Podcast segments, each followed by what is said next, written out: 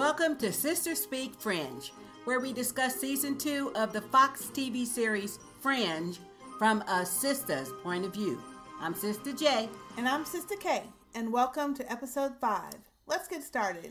Okay, I'm I'm gonna do the um, recap for today. All right, go ahead, Sistah J. Okay, this is uh, Fringe episode five, and it's called Dream Logic. We uh, began the show in Boston, and Olivia is at the bowling alley with Sam Weiss. And she's thanking Sam because she got all her memories back. And Sam just kind of stares at her and, and asks her who died. And she, you know, finally tells Sam that um, he tells her that she needs something to help her with, you know, all she has been going through and everything. So he... T- He writes down on a little piece of paper and tells her, you know, this is for you. Well, what it obviously says is he tells her to collect business cards from everyone that she sees who is wearing the color red. Ne- the next scene we have, we're at uh, an office building in Seattle, Washington.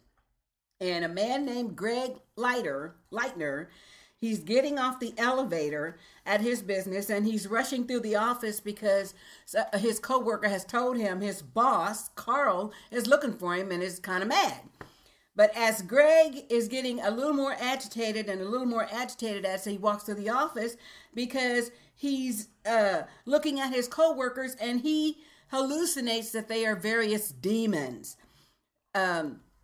And some of them are some really nasty demons, too. And he enters the conference room where his boss is, and his boss is, you know, Carl is just getting ready to argue with him. So, where you been and everything?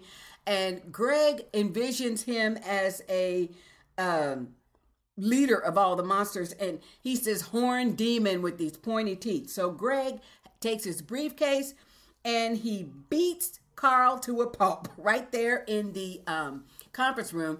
Finally, some of his coworkers grab him and, you know, hold him back. And Greg's eyes are darting from left to right, back and forth, back and forth, really rapidly. It's really freaky. Next, we're in the lab in Boston with uh, Walter and Peter. Uh, uh, excuse me. Next, we're at their new home. Walter and Peter are moving into their new house. And Walter is making his bed, which is located in the living room. And Peter's asking him, well, wait a minute.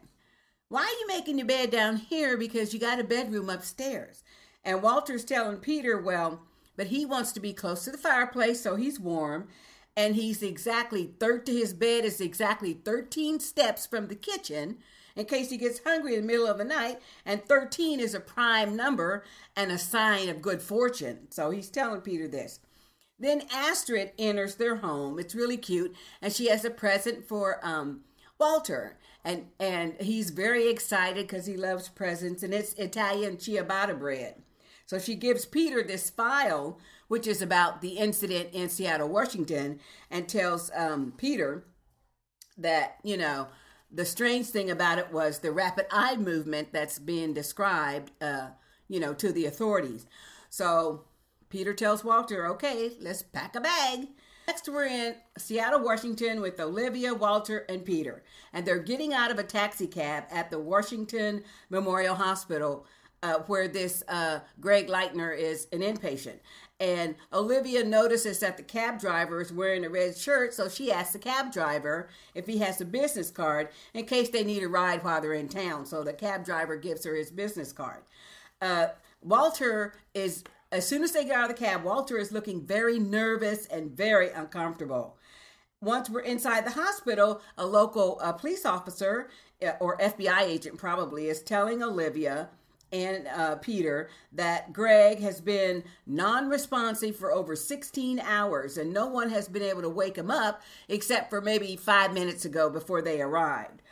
And um, they all look at Greg in this security hospital room, and and it's the kind of hospital room where there are uh there's wire through the glass, so that way if they do break the glass windows, you know, there's still wire that keeps them in, like they have at state hospitals or something. But this is not a state hospital.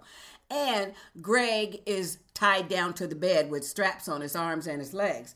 Walter is looking very very unnerv- uh, nervous and uncomfortable, and he's telling Peter that he does not want to go into the room.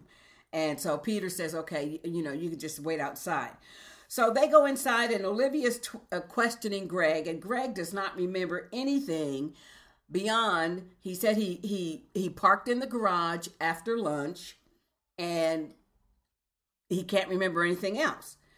He know, he remembers getting in the car that morning, but he can't remember anything else.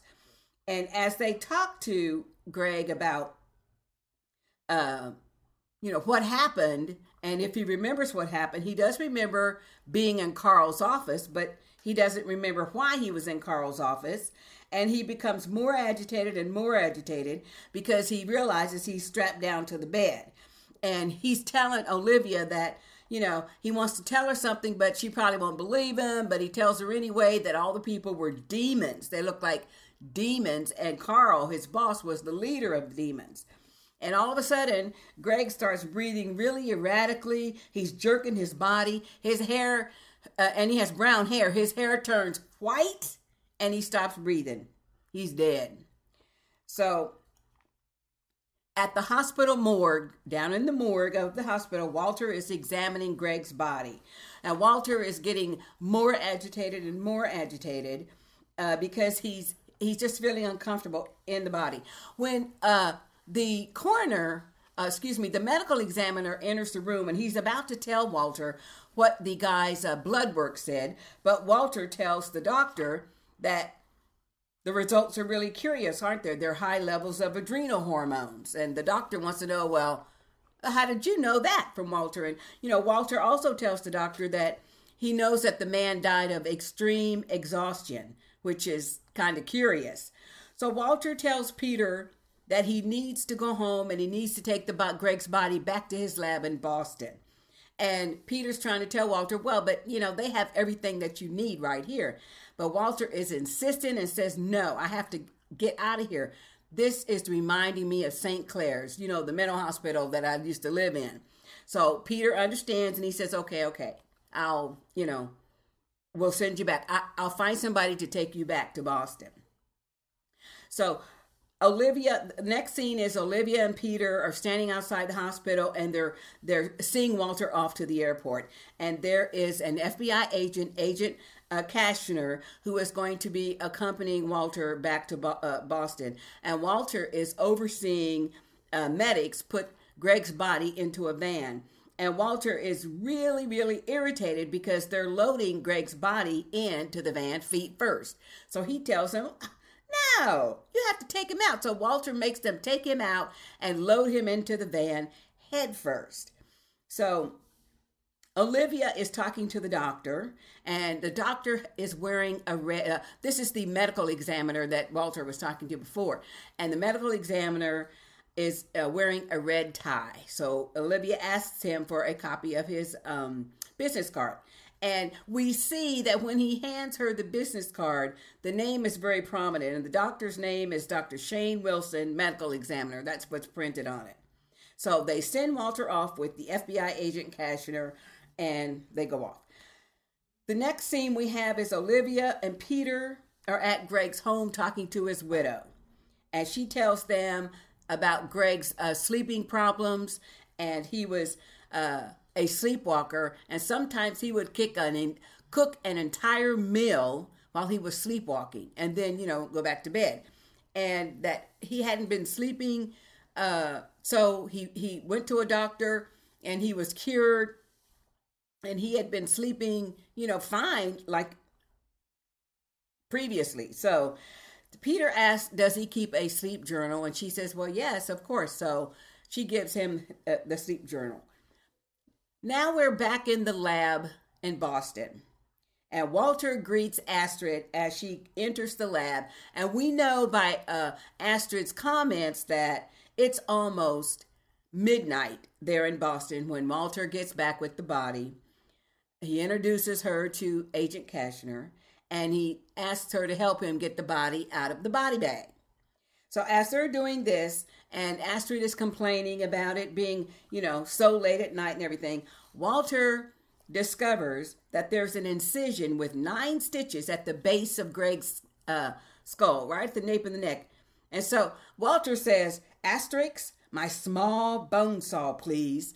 It is so hilarious. And she says, uh, Astrid. She corrects him on her name, and but but she goes and fetches the bone saw so he can, you know, examine him.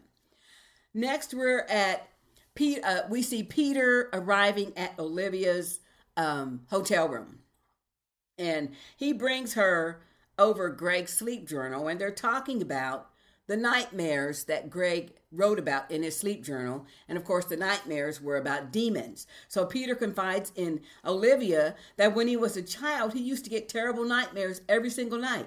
He said it was one of the rare times in his whole childhood when uh, Walter was helpful to him. And Walter taught Peter how to condition himself every night by saying this mantra in his head, "Please don't dream, please don't dream tonight." And Peter said that you can't stop yourself from dreaming, but you can stop yourself from remembering. So Peter tells Olivia that from the age of eight to almost nineteen years old, he doesn't remember a single one of his dreams. Hmm, that's significant, I think. Well, they also get a call about another incident. And we see when they get to the Uh, uh, uh, thing, there's a, a woman who was driving over forty miles an hour. She hits a motorcyclist. She never slowed down or anything. The, but the woman, they're putting her on a gurney uh, uh, um, in a body bag, and she has all white hair, and of course she's dead, but not from the wreck. And the woman's husband is at the scene, and he's telling uh, Olivia and Peter that the wife, his wife had just called him to say that she was on her way home from the office, and that they were on the phone when his wife said that she saw a monster. So she saw a monster too. Now we're back at the lab, and we see Walter and Astrid dissecting Greg's brain. And Agent Cashner, he's he's holding uh, something, a light or an instrument or something, and he looks like he's about ready to pass out, but he is helping them. And Walter discovers a tiny microchip implanted in the thalamus, or that part of the brain that, that regulates your sleep. And Walter has Astrid call Peter on the phone and tell him to look at the newest victim, the woman in the car wreck, to see if she had the same kind of incision. And lo and behold, when Peter looks, the woman has the same nine-inch incision on the back of her head. So, you know, that's kind of significant. Next scene, we're at Massive Dynamics, and Broyles is talking to Nina, uh, Nina Sharp, about this microchip found in Greg's brain. And Nina says that it's a biochip with a transmitter that makes it wireless, so it can be accessed by any uh, remote computer. And she says it monitors the sleep cycle, but it also stimulates the thalamus. A man in Seattle, she knows that a man in Seattle has been uh, working on such a device, and she says the man is a genius, and they have been tracking him for years. Hmm. And the man they're talking about is Doctor Laxmesh Nayak. Next scene we have, Olivia and Peter visit Doctor Nayak at his home.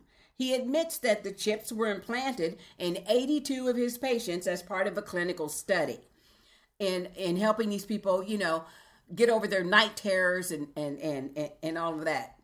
And he says that um, he can go to his research lab and, you know, give her all the information that they need. The next scene, we're at, at the research lab, and it's totally trashed. The Venetian blinds are all beat up. The uh, somebody has uh, taken the main uh, the mainframe server, taken all of those files out. It's totally trashed. And so Nayak doesn't know what the problem is. And while he's talking to Peter and Olivia about, you know, who would want to do this and this, that, and the other, his research assistant, Zach, comes in. And he tells Zach that, you know, he needs to call all the nurses and help the nurses compile a list of all of his patients.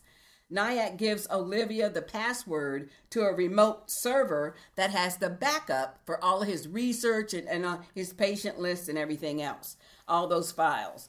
And um, Olivia notices that in Doctor Nayak's uh, clothing that he's wearing that day, he's got on dark pants and a, and a dark jet matching jacket. Not sure if it's denim or not, but the jacket has a red logo on it. So she asks Doctor Nayak if he has a business card, you know, so she can uh, send him a copy of wh- whatever report they make on it. So he goes and gets her a business card. Next, we're back in um, in the lab with Walter, and Walter is talking to Peter on the phone because, you know, Peter and Olivia are still in Seattle while Walter's in Boston. And he's telling Peter that the biochip was probably used for some kind of mind control. And so Peter, while Peter is talking to Walter, Peter is comes out of this business and he's walking down the street and he grabs, he grabs an apple from an outside display of an apple and just bites into it and starts eating it. Never did pay for it, never nothing. And he's walking, and he keeps walking down the street. So Peter is asking Walter if he can test the chip, uh, if Peter was able to fax the schematic of the architecture of the chip, because, you know, they got another one from the woman. And Walter says, yeah, he thinks he can probably do that. So, but he... He needed a, a live subject to do it. And so Peter makes Walter promise that he will not use any volunteer students. And Peter uh, makes him promise, and Walter promises, okay, no students. And then he looks over at Agent Cashner. So we get a little feeling that, hmm, he's probably going to trick a- the agent. Olivia and Peter are in their hotel room talking about the patient list from uh, Doctor Nayak. And Olivia sees a picture of her and Charlie, and she gets real misty-eyed, and she's telling Peter this story about her very first encounter, or when she very first met uh, Charlie. She was a rookie. She hadn't used a gun. She was uh, getting ready to be in a shootout with some Irish mobsters, and she was kind of afraid, and, and said Charlie walked over to her, and he was kind of gruff, but he was very, you know, supportive and concerned for her. And he told her, you're going to be fine. And that just kind of helped calm her down and everything. But while she's telling Peter this story, she's getting more upset and more upset. So she finally gets up and, and, and says, I've got to go to the clinic and, you know, check on, check on things. So she leaves uh, the hotel room. So Peter's just sitting there looking like, oh, poor thing, you know, but he can't do anything to help her. The next scene, we see a person. We know that it's it, it's going to turn out to be Doctor Nayak, but we don't know it then. But we see a person sitting in a chair with a, a cap on his head with all these wires coming out.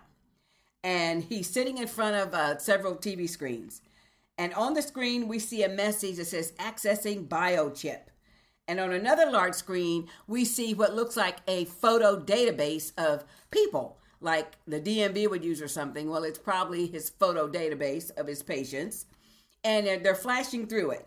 And we see Zach, his assistant, saying something to the effect of, are you sure you want this t- cranked up all the way? And, you know, he's he's given the go-ahead. And the, excuse me, and the the screen stops on a woman who is a waitress. The next scene, and they kind of go back and forth. We see really a line cook. Yeah, she's a line cook. And we see this woman in the restaurant, and she's kind of laughing and talking with the owner and with the cook. And once the biochip is activated, you can kind of, she kind of, you know, cocks her head like really quickly, like, and she starts hallucinating that the cook is serving up body parts on a platter. And she's getting more upset and more afraid. So she gets a large, a giant, large butcher knife, and she attacks the cook. Ooh, it's really, really bad. The next we have Walter's in his lab, and he's mixing something in a beaker. And Agent Cashner enters the lab and tells Walter that, you know, he's he's on his way back to the airport to go back to Seattle. And, you know, it's nice knowing him and this, that, and the other. And Walter says, oh, that's great. And Cashner says, please tell Astrid or uh, Agent Farnsworth I said, you know, goodbye. And Walter says, oh, you know, I think it's uh, this French roast coffee that I had this morning. My, my little olfactory uh, nerves are just not working. Can you smell this for me, please? I knew you were going to do something.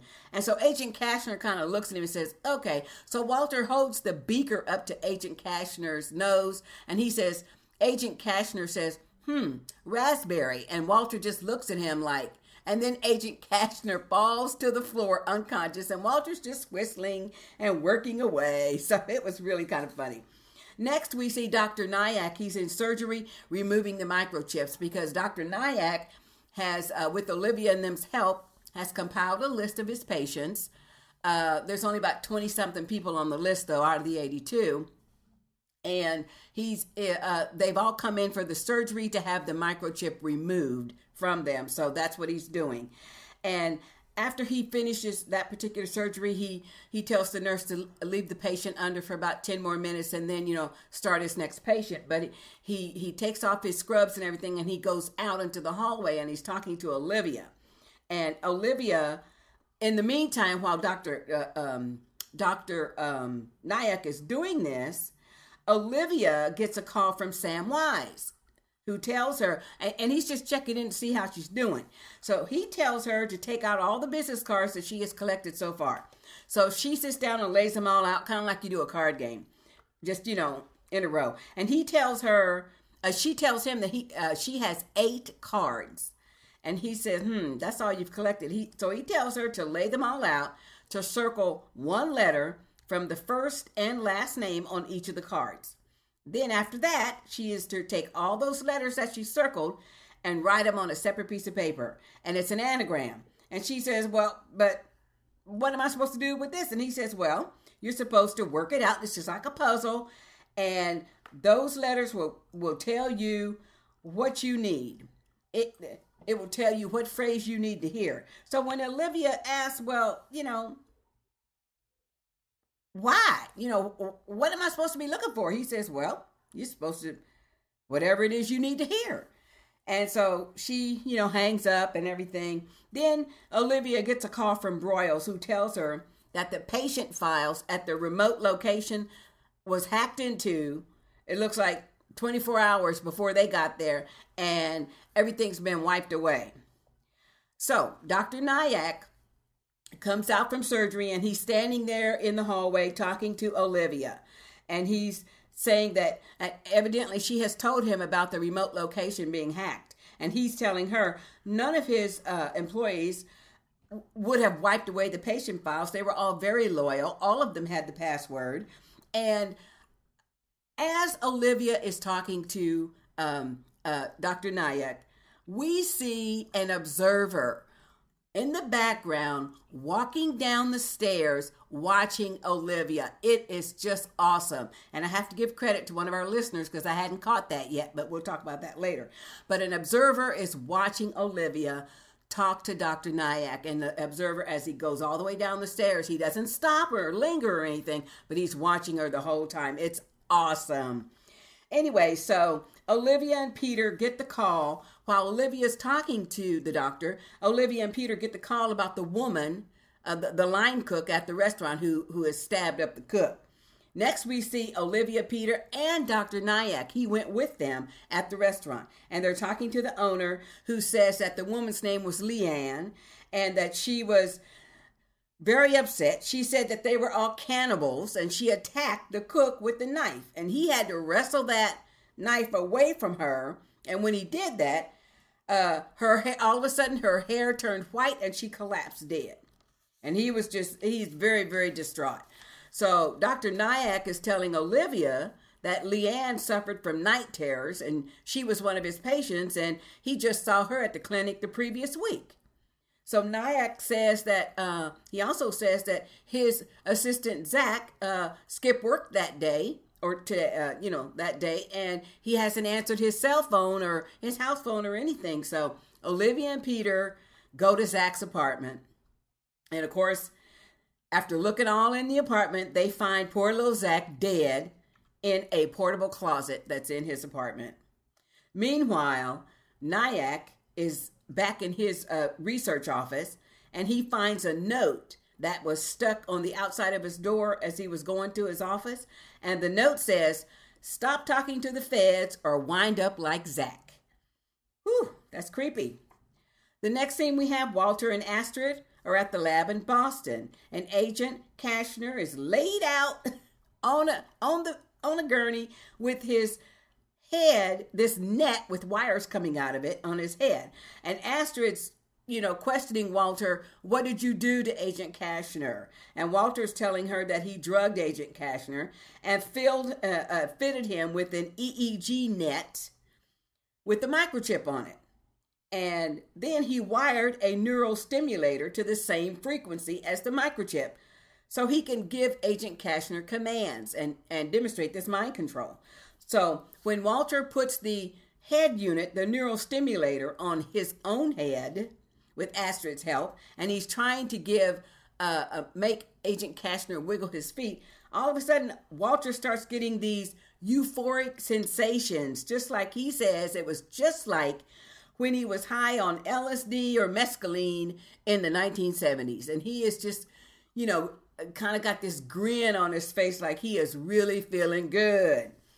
The next scene we have, Doctor Nayak and Olivia are discussing the threatening note that he's obviously told the F B I about. And Olivia tells Nayak that they have a protective detail around his lab and around his house. And so, you know, not to worry because they're going to catch whoever's doing this.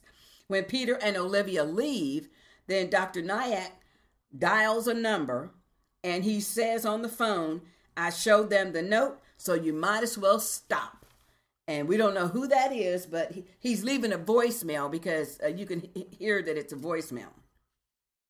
Next, we have Peter and Olivia. They're talking to Walter on the phone again, uh, but this time they're driving in the car. And Walter is explaining that the microchip functions to steal people's dreams before they even reach the person's consciousness. The chip is, uh, uh, it like siphons off their dreams, which meant that the brain could never recharge. That's why the people were dying of extreme exhaustion. Walter also says that the chip had the ability to turn on a dreamlike state even while the person was awake. So Walter said the person doing this would be addicted to the rush. And he says, when Peter says, well, what do you mean? What does it feel like? What do you mean a rush? And Walter says, think of your most pleasant dream and magnify that tenfold. That's what it felt like.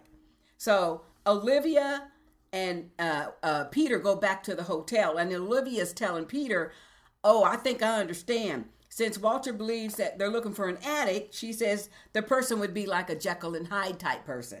And she says her stepfather was an addict, he was a drunk, and he had two personalities, one when he was sober and one when he was smashed. So Olivia thinks, and she compares the handwriting of the threatening note that Doctor Nayak did with the handwriting of the patient list that Doctor Nayak wrote out. And they discover that the handwriting is basically the same. So they realize it's Doctor Nayak doing all this stuff. So they rush to Doctor Nayak's home. Uh, uh, but in the meantime, Doctor Nayak has already gotten home and he said goodnight to the F B I agent that's outside his house. And he goes inside and he listens to his voice messages. And he listens to that same message that he just left himself earlier that day. So we know it's him. And um, Doctor Nayak goes down into the basement. He fits his little E E G net cap on himself and accesses that biochip, and he's flipping through his patient files, and he stops on this airline pilot who is the pilot of a seaplane, and he starts uh, cranking up all the dials and everything, and we see the pilot, then we flash and we see the pilot is in the plane getting ready to take off from, from water. It's probably from the lake over there. Doctor Nayak activates the chip, and all of a sudden, the, the seaplane pilot hallucinates that his coworker has no face. He's just a solid mass of smooth skin. It is really nasty. And that's what he's thinking. So he's getting more panicked and more panicked. Meanwhile, Olivia and Peter and the other agents arrive at uh, Nayak's house. They finally make it down to the basement because they figure out that's where he is. And Peter's trying to shut off this, this mainframe uh, to all the computers, and he can't figure out how to shut it off or how to shut it down. So uh, Olivia takes out her gun, and she shoots that mainframe, breaking the connection right before the pilot, seaplane pilot, is about to crash into a bridge. And uh, so when she breaks that mainframe, it does something to the connection with Doctor Nayak, and he dies. He's dead. And um So as they're, uh, as they're leaving the house, Peter and Olivia are talking about the fact that maybe, uh, or Peter is, maybe Doctor Nayak didn't even realize that he his, you know, his darker side was taken over at, that's, uh, at those times when he was doing all this awful stuff. Now, the next scene, we're back in Boston, and Olivia is sitting in her car at the cemetery. She gets out and she puts flowers on Charlie Francis's grave, and, you know, she's really sad and thinking about Charlie. Then Olivia goes back into her car, and she's sitting there, still kind of misty, and she's just thinking. And she looks down and sees the little notepad that she wrote the anagram on, so she starts, you know, playing with that. And after several tries, Olivia spells the phrase with the letters, "You're gonna be fine." And she breaks down crying. That's really, really sad. Now, the very final scene, we see a young boy laying on his back in his bed. He's asleep. We hear a door creaking open. The boy opens his eyes and says, "Dad, what's wrong?" And we see an image of what looks to be Walter um, from a mirror on top of a chest of drawers. And he obviously is young, uh, looking younger. Then the boy screams as something yanks him from the bed. And as the boy screams and, and gets yanked from the bed, then we see the grown-up Peter wake up from a dream. And he was definitely dreaming. And he Peter looks around like, you know, where am I, where am I? Walter is sitting in a chair next to the bed watching Peter. And Walter says that Peter was talking in his sleep. And Peter says, well, I think I was having a bad dream. I was a kid in my room and you were there. Walter looks very worried and nervous. And Walter asks Peter if he can remember the rest of it. And Peter says, uh, mm-mm, meaning no. And Walter looks worried and guilty. And that's the end of that. Woohoo! Ooh, that was a long recap, but man, it had a lot of good stuff in it. It did. Woo, what'd you think? I love this episode. I really liked it oh, because it man. gave us a lot of new information. Yeah. And it was, it was just really good. Mm-hmm. So what do you want to start with first? Well, we can start at the beginning or jump around or whatever. Okay, let me start with the nastiness. Okay, the nastiness. Let's get that out of the way. There was a lot of nastiness in this episode. There really was. The guy that was seeing the demons, that uh-huh. freaked me out. That was really freaky because didn't you notice how a couple of those demons, they looked just like that That first shapeshifter when he bent his face all up? Yeah. That's what it looked like to me. And mm. their teeth were all misshapen. But what really freaked me out about that first scene was when they finally got the guy and his eyes were wow. doing all that. Ugh. That was freaky. That freaked me out. His, guys, his, his eyes, eyes were, were moving all, like left and right. Like I think it was supposed to be like R E M sleep. I, maybe but, it was. I don't but know. But his eyes were open. That freaked me oh, out. Oh, it was freaky. And then the girl, the cook... Seeing those hands getting cooked on the grill. Oh, that was so nasty. And the pilot looking at that guy and there was no face. That that, that, that was the ultimate. That was the ultimate for me. It's when the, the oh. seaplane pilot looked over. I'm like, what the hell kind of nightmares these people be having? And his co-pilot had no face, just smooth skin. Oh, that was so freaky. That, that was, was so freaky. Oh, that was nasty. If I had nightmares like that, I would be crazy. Well, a lot of them had problems, though. Oh. They had... Uh, But see, those were night terrors, because if you notice, the, uh, Doctor Nayak had said that, that Leanne, she was the line cook. She suffered from night terrors. And now the first man, that Greg Leitner, yeah. his wife said he suffered from extreme sleepwalking. But his sleepwalking was extreme, because she said he would sleepwalk and cook a whole meal. That's just crazy. And, and never know. So that meant you had to, you know, get the food, prepare the food, cook the food. And you're and you're asleep the whole time. Yeah. That's some crazy stuff, you know. But anyway, oh. and then um, Walter doing that autopsy. Now I know that's part of the show. He's always going to have to examine a body, mm-hmm. and but I just all that nasty. Oh, it was, just, it was particularly nasty this time, and I think the reason why I thought it was really nasty is because of Agent Cashner. He was so like, oh. This is what they do? You know what I mean? Yeah. Okay, let's talk about Astrid. We finally get to see her out of the lab. Yeah, she actually got to go to their house. She showed up at the house, and when she knocked on the door, I was like, oh, Astrid. I know, so she got to leave the lab. But you know what?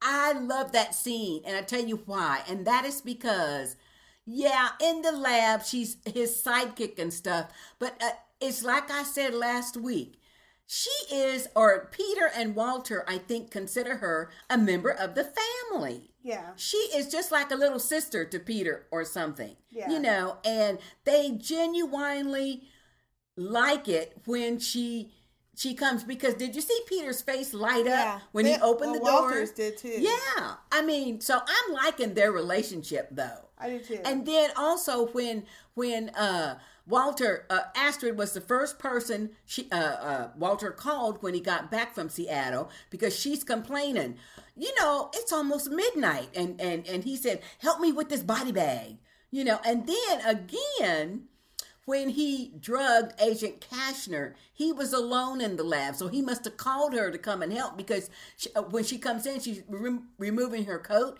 and she says, what did you do to Agent Cashner? Did you drug him? And he says, yes, I drugged him. And she's mm-hmm. looking all worried, like, you know, because she yeah. is an agent, you know. But I'm well, liking the, their relationship. One thing, too, is he mistakenly called her Asterix again. Oh, yeah, that was so funny. In this episode. And I don't know what the significance of that is, but it's it's meaning something that he keeps mispronouncing yeah, her name. Yeah. And she keeps, you know, she's patient. She's like, Astrid. You know, my name's Astrid. Yeah, she said Astrid, but she's going to get that bone saw that he asked her mm-hmm. for.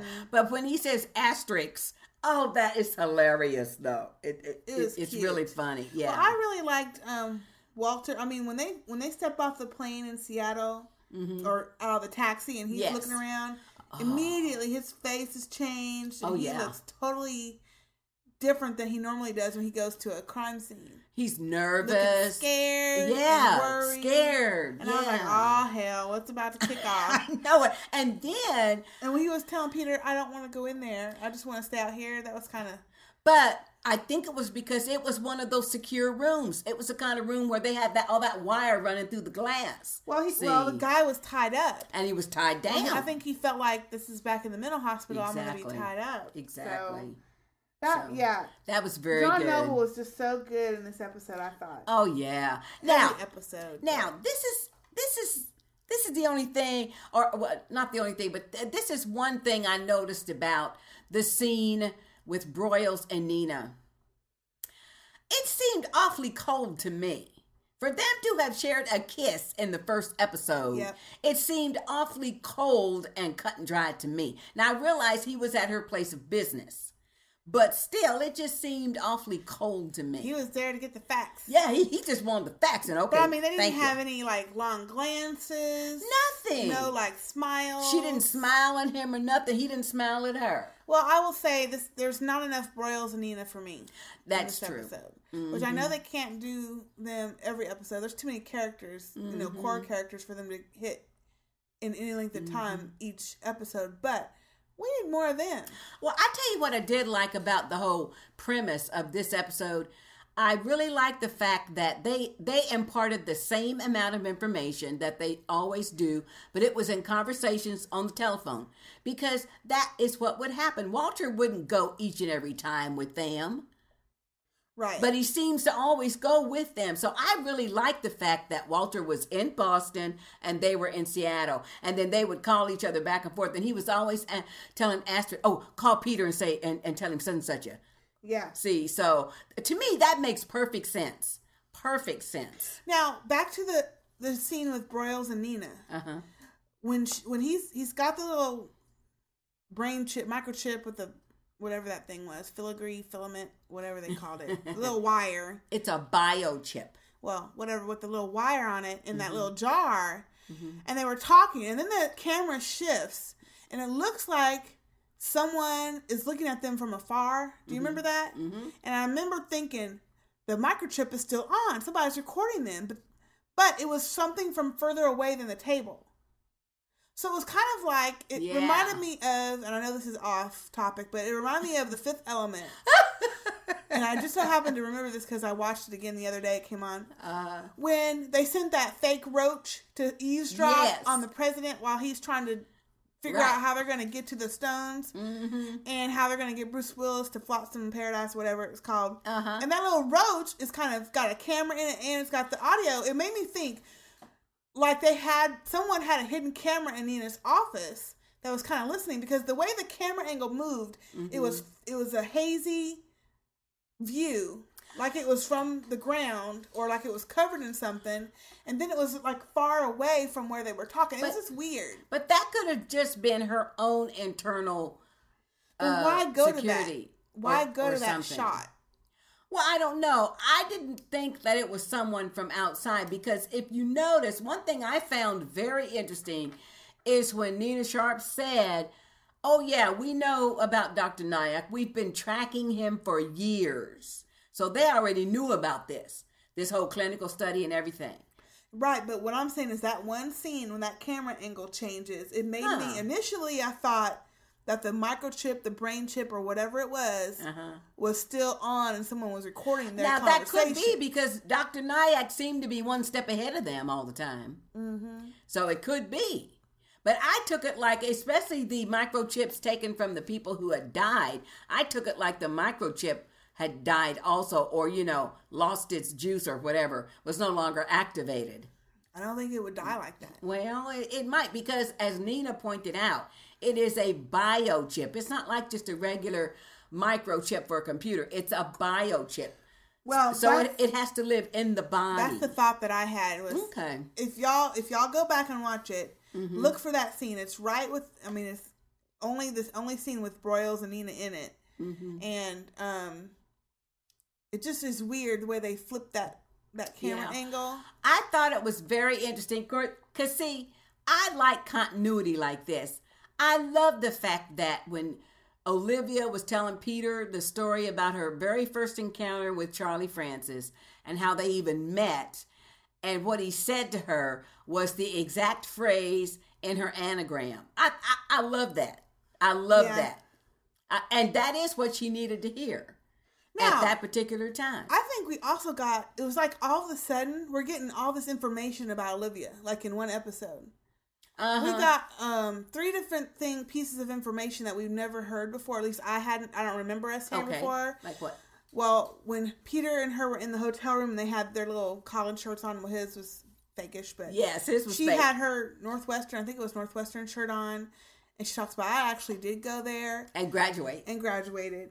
Then she talks about um, a stepfather. Her stepfather being a drunk, being drunk. So he's probably abusive. She talks about, um, during that scene where she's talking about when she first met Charlie, she talks about she originally was a military litigator. Yes. Stuff that we've never that heard was... before. So it's like, to me, it, it just felt like it was, they were just cramming all this information into one episode real quick. It's like they're just throwing stuff in there to give it, keep us interested in her, which I'm already interested in. Right. Her. I like Olivia. But it was just like thrown in there. But I love that information, because when she was telling that story about Charlie, I thought, wow, isn't that something to be a military litigator, like a JAG officer? And then, uh, but she wanted to be out in the field, and she was relating the story when, you know, her very first field assignment, and where she had to yeah. have a gun, and she hadn't pointed a gun in years, or fired a gun in years, so. Well, that scene was And that was good. was good because of the way she got emotional, and I like mm-hmm. the fact that they brought Charlie up and yes. didn't just try to, because that you know Smooth we had almost rug.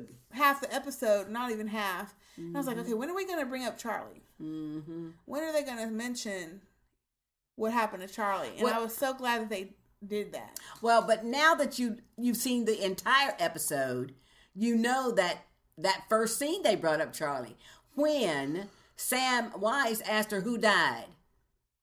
Well, yes, but I mean, she didn't, you know, we didn't That's see true. her having this conversation That's about true. how she feels about Charlie. And then the last scene when she, or not the last scene, but when she's in the cemetery That's and actually excellent. grieving for him.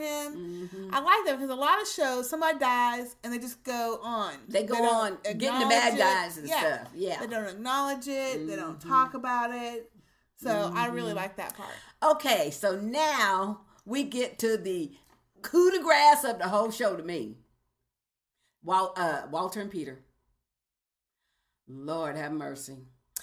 I learned some good information from Peter. All his conversations. This is so good. I love it. So now we know that from the age of eight to nineteen, Peter has not had one dream that he can remember. So that means Walter snatched in when he was eight. Yeah. Yeah.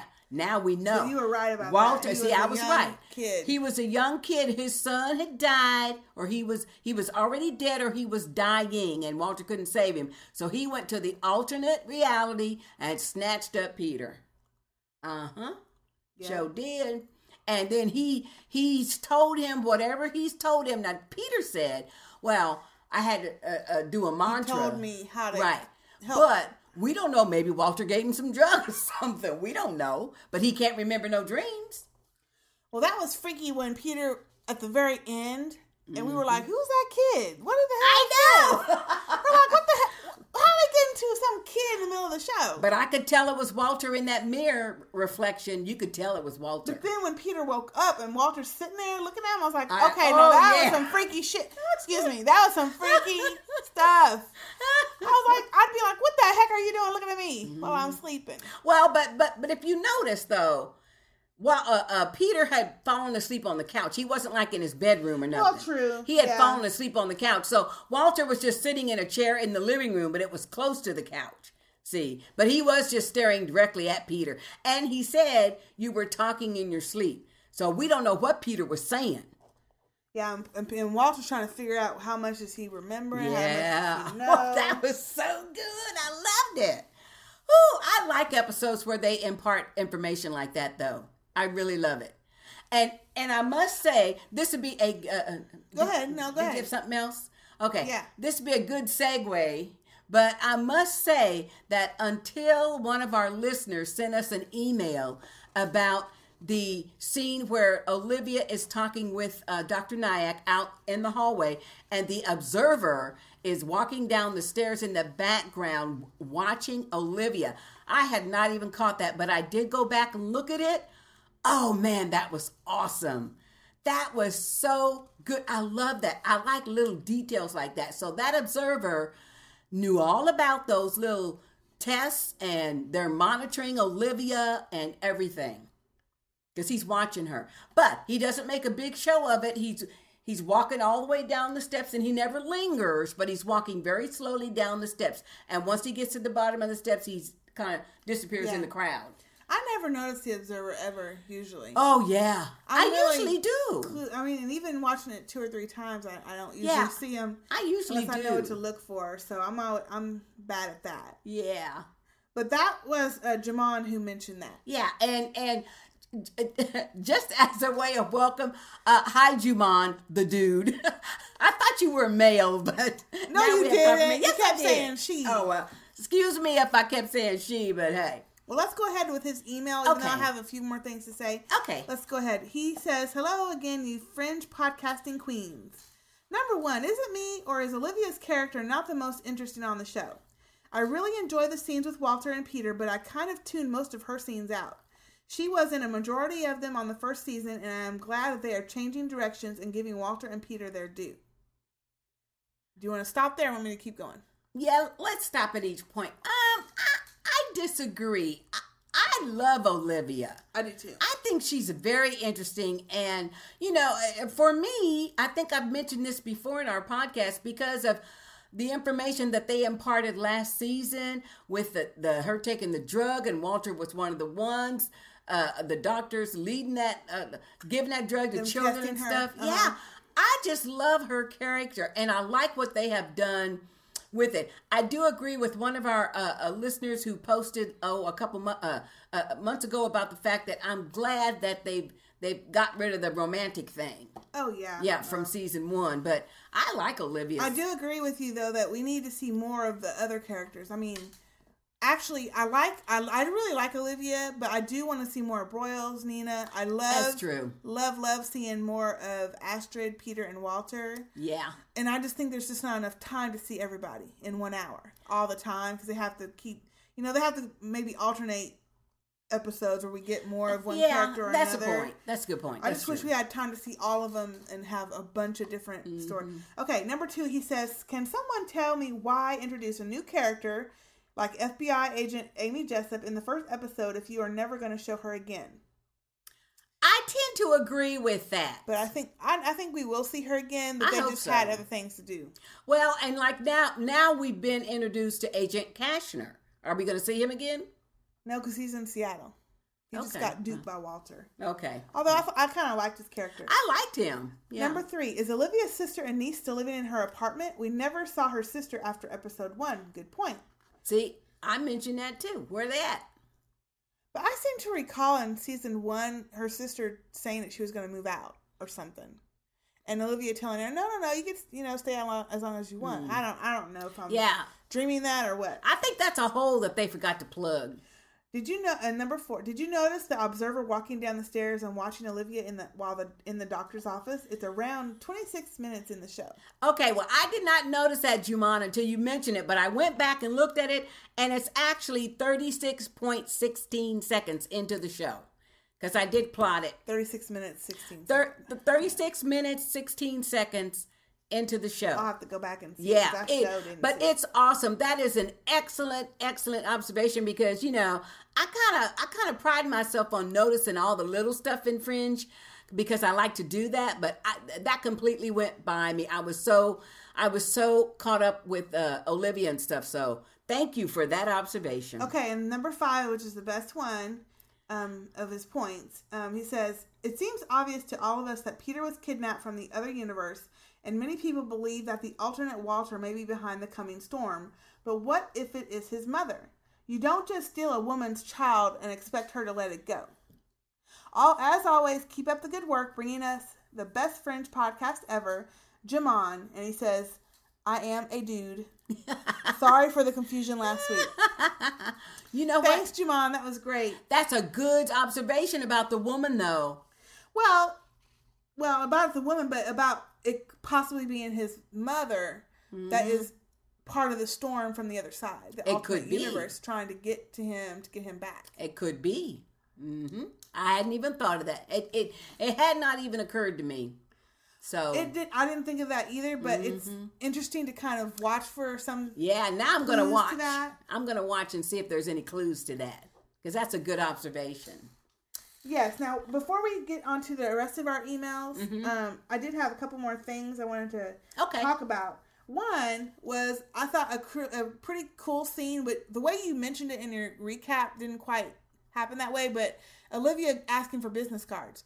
You don't know the whole way through that she's asking only people with red. That's true. You don't know that until you get to the point when Sam calls her on the phone. Well, but he did tell her, I, I hope you don't have anything against the, the color, color red. red. But you don't know what that means. That's true. And you don't. I really thought it was awesome, because to me, it was kind of like a throwback to um, M. Night Shyamalan's uh, thing. I just forgot the name of it. Mm. You know the movie I'm talking about. I don't. With Bruce Willis and um, what is the movie where the little boy sees dead people? Oh, um, yeah, I know which one. It's not Signs. I can't, I'm sorry, y'all. I cannot think of the name. But in that movie, at the end, you realize that all the people that have, that are real or that he's really seen are, have red on. The doorknob that he's trying to reach to get to his office in the movie is, has a red handle. The wife's wearing a red sweater all the time. There's different clues in the movie. And it just reminded me of that in this episode, because you don't realize until the very end why red mm. is significant in the in the show. Mm-hmm. But when you do, I'm like, oh my gosh. And when I went back and watched the second time, I was like, yeah, that cab driver was wearing a red sweater. Yep. The doc, the coroner was wearing a red tie. Yep. And the doc, the sleep doctor was wearing a red pin or something on his coat. It was a red logo. Yeah, it was mm-hmm. really cool to go back and see that. And I just, I don't know. Yep. It, that kind of... I really love that kind of stuff when I notice I it. Of too. course, I don't notice stuff like that until later. But I really like that part. Better late than never. Of the episode. Now, the other part I want to talk about was Peter is on the phone with Walter or Broyles or whoever he's on the phone with shopping before going to Olivia's house. He grabs that apple and steals it, basically. But my point with it is, here we go with someone who we know has been in an alternate universe eating fruit.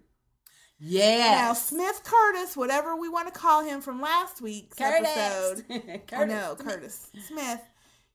He was eating fruit throughout the whole episode. Uh-huh. Peter now, and I don't remember if he was in other episodes or last season, but I'm going to have to go back, definitely was eating fruit in this episode. Mm-hmm. So I'm wondering if there's something that makes them crave it or they need it. And, of course, Peter doesn't know why he's eating the fruit. Mm-hmm. But I think Curtis Smith does. Well, yeah. Yeah. Hmm. So it might be a side effect from traveling from it one could be. to the other. It could but be. I, that caught but you my know attention. What? I don't know, though. I, uh, because, I mean, we've seen Peter eat other stuff, too. You know, just oh, eat yeah. food in general. Yeah, so. but... But I didn't even make the correlation with, with the fruit. Yeah. Oh, hey, what I got from that scene was, uh, you know, he came out of that store with the sack and he grabbed that fruit and didn't pay for it or nothing, because to me, that's probably what he would do with his background that he said is his background. You know what yes. I mean? Because Peter's kind of rough. He's had a rough, he's had a rough adulthood, being around rough characters and stuff. So to me, that's what I got out of that. And not so much, you know, something with the alternate reality. I think there's something significant with it. It could be. It I could really be. do. I just don't know I'll what it is. I have to pay attention. Yeah. And I haven't heard anyone else with theories, but I need to start, you know, listening to other um, theories and going on websites and seeing if someone else has fleshed it out more than I have. Mm.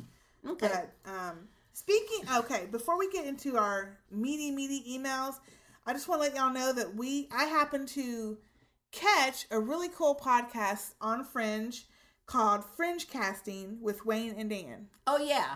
And they are really great. And Wayne is actually a voiceover artist, and he does, mm. I guess, voice acting and things like that. Mm-hmm. They have a great podcast on Fringe also, and they kind of delve into kind of the theories and, and things like that on the show. So I recommend everyone going to see uh, on iTunes Fringe Casting. And you can look them up and download and, and listen to their episodes. They're, it's really cool. Okay. All right. So let's get into a couple of our other emails. Okay. We have uh, one, excuse me, from Miss J Squared. Hey, Miss J Squared. And she says, hey, sisters, I wanted to let you know that I just listened to an interview with Jasika Nicole, who plays Astrid. It doesn't sound like Astrid is going to leave us anytime soon. In fact, it sounds like her character may get even more interesting. Good. Also, that is not a wig. That is her own hair that the new set stylist chopped off, and she doesn't like it either. Oh. And she mentioned a very interesting theory about her being the love child of Broyles and Nina. Oh, my Now, goodness. That would be interesting. That would be awesome. That would be awesome. Oh, my goodness. Now, on a side note, I did, um, we, for those of y'all who are interested and on Facebook, we do have a Facebook page now that you can go and fan. Okay. And every so often we'll post like interesting stories that we come across about our favorite shows and what mm-hmm. we podcast about. And I actually had no, found that interview with um, Jasika Nicole. Cool. And had posted that on our Facebook. So Um, that you could read in its entirety, and you can get the link from our Facebook page. Oh, great. And actually, you don't have to have Facebook to get to it. You can just look it up on Google, Sistah Speak Facebook, and it'll pop up with a link to that article. But it's a really interesting article, and I was I was excited to see something with her and to get some more background on what her story was. But yeah, she does mention that that is her hair. Poor thing. And that she went to the stylist, they cut off too much, and they had to mention something because it was such a change from season one, mm-hmm. they had to bring it up and mention it so it wasn't too jarring. So that's why they mentioned it. In well, season. You know what? Then I take back all the stuff about take. I that, don't know that. Take I, that wig off of that child, but oh, that looks terrible. You know, you, you can do something with it. Like I got some products I can, you know, tell you about that you can do something with, because you know that looks awful. So I need to listen to that interview. So maybe she gives some contact information, and I can uh, get it a hold of like Jasika. You know, yeah, I don't know. Uh, yeah. Maybe she's just, I don't know. Mm-hmm. Anyway, Miss J Squared goes on to say, I'm with you. Maybe I watched season one too quickly, and if I go over it again, some things will start to make more sense. I think there is only one observer. It's not observers, plural. What do you think about that? I think there's just, I think there's a couple. I think there's there? more than one. Yeah, I yes. think so too. And I think in season one, we saw more than one. Uh, she goes on to say, apparently we're going to find out more about him soon. Do you have any theories about Peter's mom? I'm really curious about that. Maybe it's not Otherworld Walter that is looking for him. Maybe it's his Otherworld mom, just like Javon mentioned. Yeah, see, you guys are smart. They are smart. Ooh, and you're right about the networks. They are horrible. How can you start a show and then stop it just when it's getting good? Mm-hmm. It's bad enough that they are starting at mid-season, and I think she's talking about B. Yeah. I'm confused, though. Is it going to be a regular series then and not a mini-series? I'll look forward to hearing your new podcast. Sincerely, Miss J Squared, Jasika. On V, it is going to be a series, but they're going to show four episodes um, starting November third, go on their winter break, and then come back in January or February. So there's going to be a break mm-hmm. in there somewhere. Maybe they're doing that because uh, because during the time between uh, Thanksgiving and Christmas, there's a lot of holiday programming. I mean, a lot. So may- maybe that's why they're doing it that way. But you know what? I think they'd be better to just save it. I hate to say that because I'm looking forward to it. I know. But that's why shows like twenty-four and Lost change the rules on how... And they just show- start in January. Yeah, they just yeah. start so they don't have to do all that yeah. breaking. You yeah. know? Okay, that's all the feedback we got this week. Thank you so much.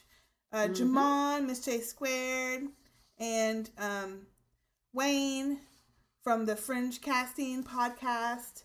And also, um, that was it, yep, wasn't it? That's it. Okay, well, if y'all would like to get in on our feedback, you can send us an email at sistah speak at gmail dot com. Our voicemail line is nine seven two, six nine two, seven three four one. And our website is sistahs in review dot com, and we now do have a Facebook button that you can click and get to our Facebook page from our website. Oh, cool. Our main page of our website. Yeah. So that's exciting. Yeah. You know. Okay. All right. Well, that's it for now. I'm I'm Sistah K. And I'm Sistah J. See you next week.